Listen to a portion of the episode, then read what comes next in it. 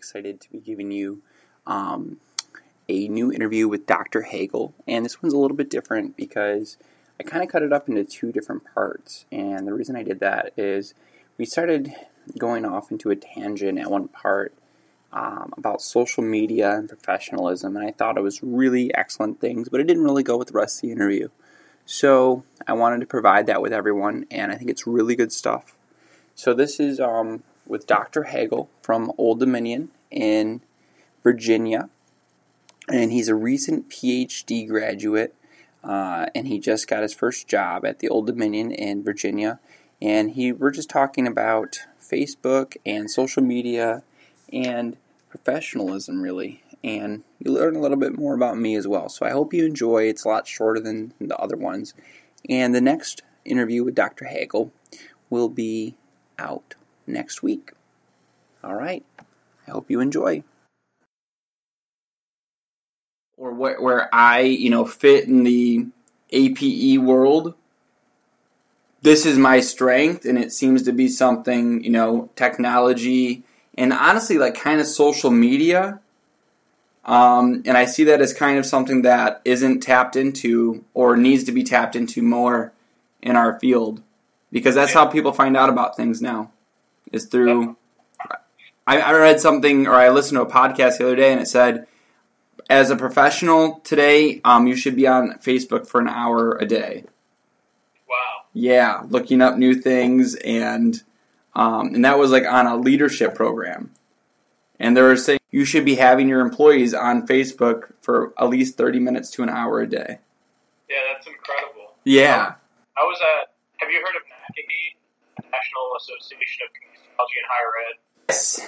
So I was at their conference maybe two years ago, and there, there was a presentation there about using Facebook and Twitter to um, up your popularity with your undergraduate students. And I thought it was the most insane idea. And it's probably exactly what should be happening, unfortunately. Wow. I hate social media. Myself, I, I got a Facebook six months ago. All right. So I'm new on it, and I refused to get one for the longest time because I hated the idea of it. Um, but I think using it in a professional manner and realizing that, hey, I shouldn't put on this time I went out with my friends, and maybe right. I can post things on on disability sport, or I can post something on my podcast, or I can, um, you know, look at what other professionals are doing in the community. I think it turns into a, a major uh, benefit that I don't like the idea of, um, you know, putting everything out there about yourself. But I think that there is a large pot- potential there but it, then it just turns into a uh, a wire that you have to have to walk, making sure that you're not giving up your personal life too.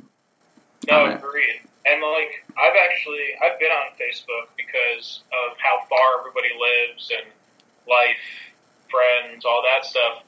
But we've used it on on this side on on recruiting people for camp or recruiting people for graduate students. And I've seen people who are posting things about hey, I work at this bar, come in for two for one shots tonight. And I'm like, I can't, I can't hire you.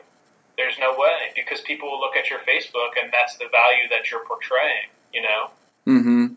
So that's, I mean, that's happened a couple of times for us where we've wanted somebody to do something, maybe at camp, maybe for grad studies or something of that nature. And when we see that, we just can't make the justification anymore.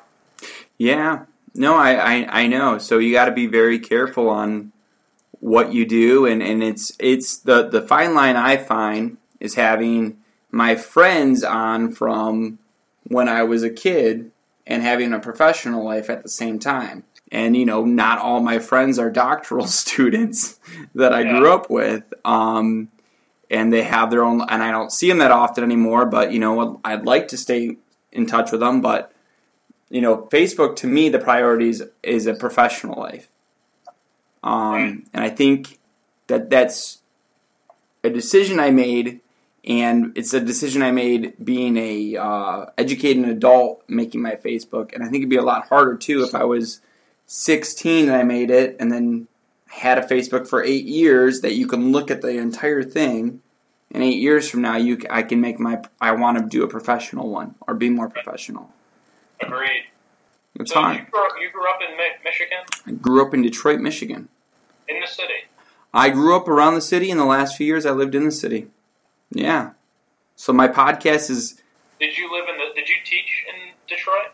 I did. Uh, well, I I actually taught in the suburbs Okay. in Warren, but that's Warren is our biggest uh, city outside of, of Detroit in the suburban area. So big school district.